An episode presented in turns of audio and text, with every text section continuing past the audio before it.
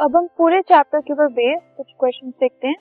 First question है ethane with the molecular formula C2H6 has how many covalent bond six covalent bond seven eight या nine तो C2H6 ethane का formula है ऐसे उसको represent किया जाता है।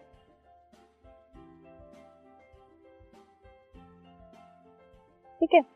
दो सी और सिक्स एच तो ये जो डैश देख रहे हैं आप they are the covalent bond तो one two three four five six और सेवन सेवन डैशेस हैं इसमें. तो इसका मतलब seven covalent covalent bond present हैं एक ईथेन मॉलिक्यूल के अंदर.